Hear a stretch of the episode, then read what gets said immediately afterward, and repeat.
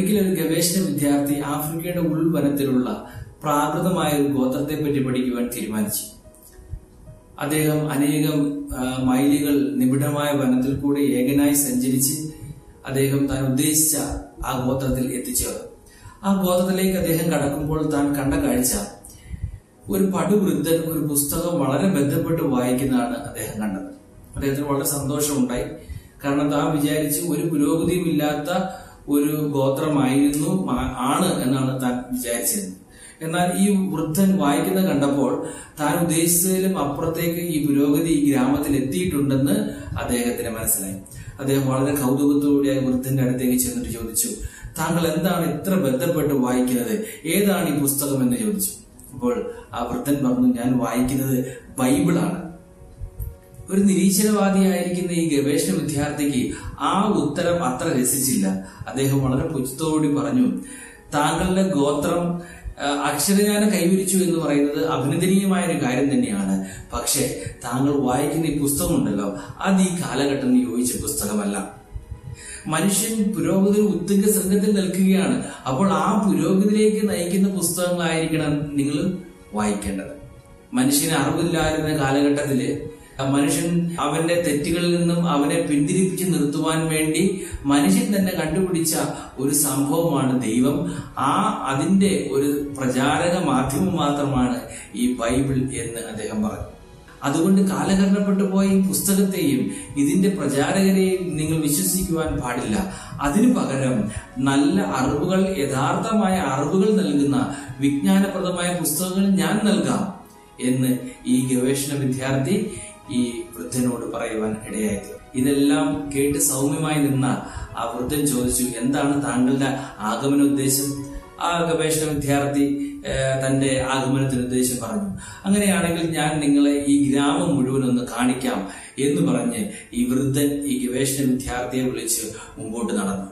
അവർ നടന്ന് നടന്ന് വനത്തിന്റെ വീണ്ടും ഉൾഭാഗത്തേക്ക് പോകുന്നത് പോലെ ഈ ചെറുപ്പക്കാരന് തോന്നി.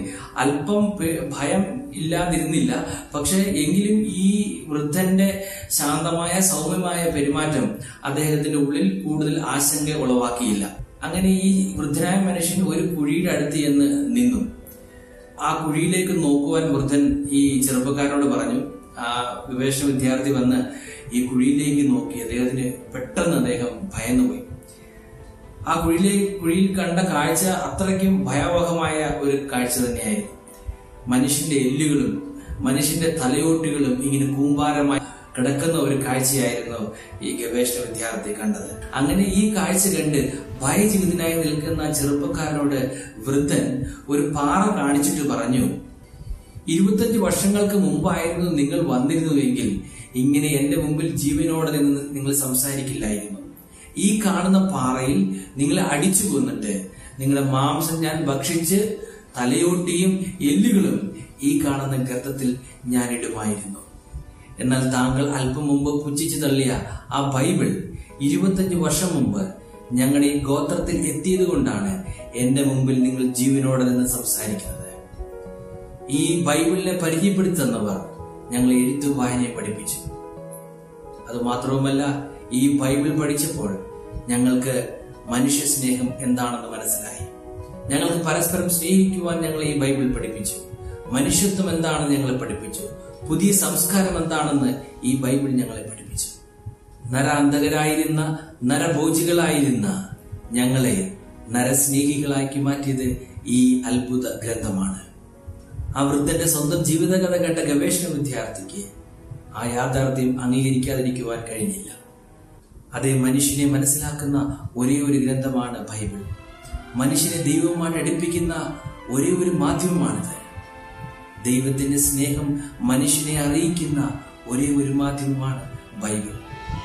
നരഭോജികളെ നരസ്നേഹികളാക്കി ചരിത്രം കുറിച്ച ഒരേ ഒരു ഗ്രന്ഥമാണ് ബൈബിൾ.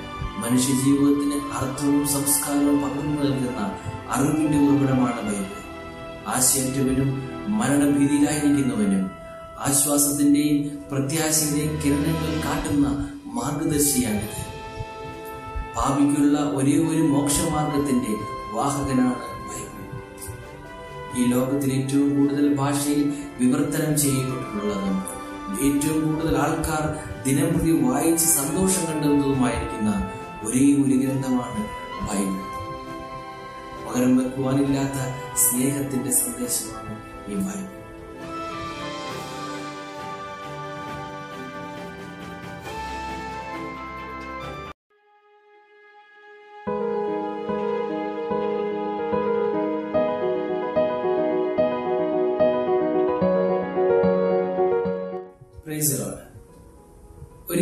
ഗവേഷണ വിദ്യാർത്ഥി ആഫ്രിക്കയുടെ ഉൾവനത്തിലുള്ള പ്രാകൃതമായ ഒരു ഗോത്രത്തെ പറ്റി പഠിക്കുവാൻ തീരുമാനിച്ചു. അദ്ദേഹം അനേകം മൈലുകൾ നിബിഡമായ വനത്തിൽ കൂടെ ഏകനായി സഞ്ചരിച്ച് അദ്ദേഹം താൻ ഉദ്ദേശിച്ച ആ ഗോത്രത്തിൽ എത്തിച്ചേർന്നു. ആ ഗോത്രത്തിലേക്ക് അദ്ദേഹം കടക്കുമ്പോൾ താൻ കണ്ട കാഴ്ച ഒരു പടുവൃദ്ധൻ ഒരു പുസ്തകം വളരെ ബന്ധപ്പെട്ട് വായിക്കുന്നതാണ് അദ്ദേഹം കണ്ടത്. അദ്ദേഹത്തിന് വളരെ സന്തോഷമുണ്ടായി. കാരണം താൻ വിചാരിച്ചു ഒരു പുരോഗതിയും ഇല്ലാത്ത ഒരു ഗോത്രമായിരുന്നു ആണ് എന്നാണ് താൻ വിചാരിച്ചത്. എന്നാൽ ഈ വൃദ്ധൻ വായിക്കുന്ന കണ്ടപ്പോൾ താൻ ഉദ്ദേശിച്ചതിലും അപ്പുറത്തേക്ക് ഈ പുരോഗതി ഈ ഗ്രാമത്തിൽ എത്തിയിട്ടുണ്ടെന്ന് അദ്ദേഹത്തിന് മനസ്സിലായി. അദ്ദേഹം വളരെ കൗതുകത്തോടെ വൃദ്ധന്റെ അടുത്തേക്ക് ചെന്നിട്ട് ചോദിച്ചു താങ്കൾ എന്താണ് ഇത്ര ബന്ധപ്പെട്ട് വായിക്കുന്നത്? ഏതാണ് ഈ പുസ്തകം? എന്ന് ചോദിച്ചു. അപ്പോൾ ആ വൃദ്ധൻ പറഞ്ഞു ഞാൻ വായിക്കുന്നത് ബൈബിളാണ്. ഒരു നിരീശ്വരവാദിയായിരിക്കുന്ന ഈ ഗവേഷണ വിദ്യാർത്ഥിക്ക് ആ ഉത്തരം അത്ര രസിച്ചില്ല. അദ്ദേഹം വളരെ പുച്ഛത്തോടുകൂടി പറഞ്ഞു താങ്കളുടെ ഗോത്രം അക്ഷരജ്ഞാനം കൈവരിച്ചു എന്ന് പറയുന്നത് അഭിനന്ദനീയമായ ഒരു കാര്യം തന്നെയാണ്. പക്ഷേ താങ്കൾ വായിക്കുന്ന ഈ പുസ്തകമുണ്ടല്ലോ അത് ഈ കാലഘട്ടത്തിന് യോജിച്ച പുസ്തകമല്ല. മനുഷ്യൻ പുരോഗതി ഉത്തുംഗ സംഘത്തിൽ നിൽക്കുകയാണ്. അപ്പോൾ ആ പുരോഗതിയിലേക്ക് നയിക്കുന്ന പുസ്തകങ്ങളായിരിക്കണം നിങ്ങൾ വായിക്കേണ്ടത്. മനുഷ്യന് അറിവില്ലായിരുന്ന കാലഘട്ടത്തിൽ മനുഷ്യൻ അവന്റെ തെറ്റുകളിൽ നിന്നും അവനെ പിന്തിരിപ്പിച്ച് നിർത്തുവാൻ വേണ്ടി മനുഷ്യൻ തന്നെ കണ്ടുപിടിച്ച ഒരു സംഭവമാണ് ദൈവം. ആ അതിന്റെ ഒരു പ്രചാരക മാധ്യമം മാത്രമാണ് ഈ ബൈബിൾ എന്ന് അദ്ദേഹം പറഞ്ഞു. അതുകൊണ്ട് കാലഘട്ടപ്പെട്ടു പോയ ഈ പുസ്തകത്തെയും ഇതിന്റെ പ്രചാരകരെയും നിങ്ങൾ വിശ്വസിക്കുവാൻ പാടില്ല. അതിനു പകരം നല്ല അറിവുകൾ യഥാർത്ഥമായ അറിവുകൾ നൽകുന്ന വിജ്ഞാനപ്രദമായ പുസ്തകങ്ങൾ ഞാൻ നൽകാം എന്ന് ഈ ഗവേഷണ വിദ്യാർത്ഥി ഈ വൃദ്ധനോട് പറയുവാൻ ഇടയായത്. ഇതെല്ലാം കേട്ട് സൗമ്യമായി നിന്ന ആ വൃദ്ധൻ ചോദിച്ചു എന്താണ് താങ്കളുടെ ആഗമന ഉദ്ദേശം? ആ ഗവേഷണ വിദ്യാർത്ഥി തന്റെ ആഗമനത്തിന് ഉദ്ദേശം പറഞ്ഞു അങ്ങനെയാണെങ്കിൽ ഞാൻ നിങ്ങളെ ഈ ഗ്രാമം മുഴുവൻ ഒന്ന് കാണിക്കാം എന്ന് പറഞ്ഞ് ഈ വൃദ്ധൻ ഈ ഗവേഷണ വിദ്യാർത്ഥിയെ വിളിച്ച് മുമ്പോട്ട് നടന്നു. അവർ നടന്ന് നടന്ന് വനത്തിന്റെ വീണ്ടും ഉൾഭാഗത്തേക്ക് പോകുന്നത് പോലെ ഈ ചെറുപ്പക്കാരന് തോന്നി. അല്പം ഭയം ഇല്ലാതിരുന്നില്ല. പക്ഷെ എങ്കിലും ഈ വൃദ്ധന്റെ ശാന്തമായ സൗമ്യമായ പെരുമാറ്റം അദ്ദേഹത്തിന്റെ ഉള്ളിൽ കൂടുതൽ ആശങ്ക ഉളവാക്കിയില്ല. അങ്ങനെ ഈ വൃദ്ധനായ മനുഷ്യൻ ഒരു കുഴിയുടെ അടുത്ത് ചെന്ന് നിന്നു. ആ കുഴിയിലേക്ക് നോക്കുവാൻ വൃദ്ധൻ ഈ ചെറുപ്പക്കാരനോട് പറഞ്ഞു ആ വിവേശ വിദ്യാർത്ഥി വന്ന് ഈ കുഴിയിലേക്ക് നോക്കി. അദ്ദേഹത്തിന് പെട്ടെന്ന് അദ്ദേഹം ഭയന്നുപോയി. ആ കുഴിയിലെ കുഴിയിൽ കണ്ട കാഴ്ച അത്രയ്ക്കും ഭയാവഹമായ ഒരു കാഴ്ച തന്നെയായിരുന്നു.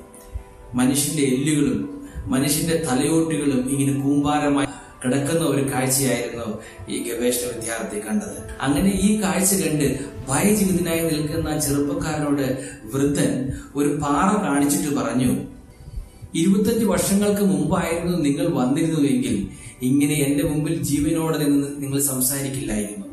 ഈ കാണുന്ന പാറയിൽ നിങ്ങളെ അടിച്ചു കൊന്നിട്ട് നിങ്ങളുടെ മാംസം ഞാൻ ഭക്ഷിച്ച് തലയോട്ടിയും എല്ലുകളും ഈ കാണുന്ന ഗർത്തത്തിൽ ഞാൻ ഇടുമായിരുന്നു. എന്നാൽ താങ്കൾ അല്പം മുമ്പ് പുച്ഛിച്ചു തള്ളിയ ആ ബൈബിൾ ഇരുപത്തഞ്ച് വർഷം മുമ്പ് ഞങ്ങളുടെ ഈ ഗോത്രത്തിൽ എത്തിയത് കൊണ്ടാണ് എന്റെ മുമ്പിൽ നിങ്ങൾ ജീവനോടെ നിന്ന് സംസാരിക്കുന്നത്. ഈ ബൈബിളിനെ പരിചയപ്പെടുത്തുന്നവർ ഞങ്ങളെ എഴുത്തും വായനയെ പഠിപ്പിച്ചു അതുമാത്രവുമല്ല ഈ ബൈബിൾ പഠിച്ചപ്പോൾ ഞങ്ങൾക്ക് മനുഷ്യ സ്നേഹം എന്താണെന്ന് മനസ്സിലായി. ഞങ്ങൾക്ക് പരസ്പരം സ്നേഹിക്കുവാൻ ഞങ്ങളെ ഈ ബൈബിൾ പഠിപ്പിച്ചു. മനുഷ്യത്വം എന്താണെന്ന് ഞങ്ങളെ പഠിപ്പിച്ചു. പുതിയ സംസ്കാരം എന്താണെന്ന് ഈ ബൈബിൾ ഞങ്ങളെ പഠിപ്പിച്ചു. നരാന്തകരായിരുന്ന നരഭോജികളായിരുന്ന ഞങ്ങളെ നരസ്നേഹികളാക്കി മാറ്റിയത് ഈ അത്ഭുത ഗ്രന്ഥമാണ്. ആ വൃദ്ധന്റെ സ്വന്തം ജീവിതകഥ കേട്ട ഗവേഷണ വിദ്യാർത്ഥിക്ക് ആ യാഥാർത്ഥ്യം അംഗീകരിക്കാതിരിക്കുവാൻ കഴിഞ്ഞില്ല. അതേ മനുഷ്യനെ മനസ്സിലാക്കുന്ന ഒരേ ഒരു ഗ്രന്ഥമാണ് ബൈബിൾ. മനുഷ്യനെ ദൈവവുമായിട്ട് അടുപ്പിക്കുന്ന ഒരേ ഒരു മാധ്യമമാണിത്.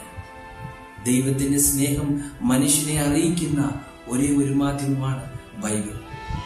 നരഭോജികളെ നരസ്നേഹികളാക്കി ചരിത്രം കുറിച്ച ഒരേ ഒരു ഗ്രന്ഥമാണ് ബൈബിൾ. മനുഷ്യ ജീവിതത്തിന് അർത്ഥവും സംസ്കാരവും പകർന്നു നൽകുന്ന അറിവിന്റെ ഉറവിടമാണ് ബൈബിൾ. ആശയറ്റവനും മരണഭീതിയിലായിരിക്കുന്നവനും ആശ്വാസത്തിന്റെയും പ്രത്യാശയുടെയും കിരണങ്ങൾ കാട്ടുന്ന മാർഗദർശിയാണിത് പാപിക്കുള്ള ഒരേ ഒരു മോക്ഷമാർഗത്തിന്റെ വാഹകനാണ് ബൈബിൾ. ഈ ലോകത്തിൽ ഏറ്റവും കൂടുതൽ ഭാഷയിൽ വിവർത്തനം ചെയ്യപ്പെട്ടിട്ടുള്ളതും ഏറ്റവും കൂടുതൽ ആൾക്കാർ ദിനംപ്രതി വായിച്ച് സന്തോഷം കണ്ടെത്തുന്നതുമായിരിക്കുന്ന ഒരേ ഒരു ഗ്രന്ഥമാണ് ബൈബിൾ. പകരം വെക്കുവാനില്ലാത്ത സ്നേഹത്തിന്റെ സന്ദേശമാണ് ഈ ബൈബിൾ.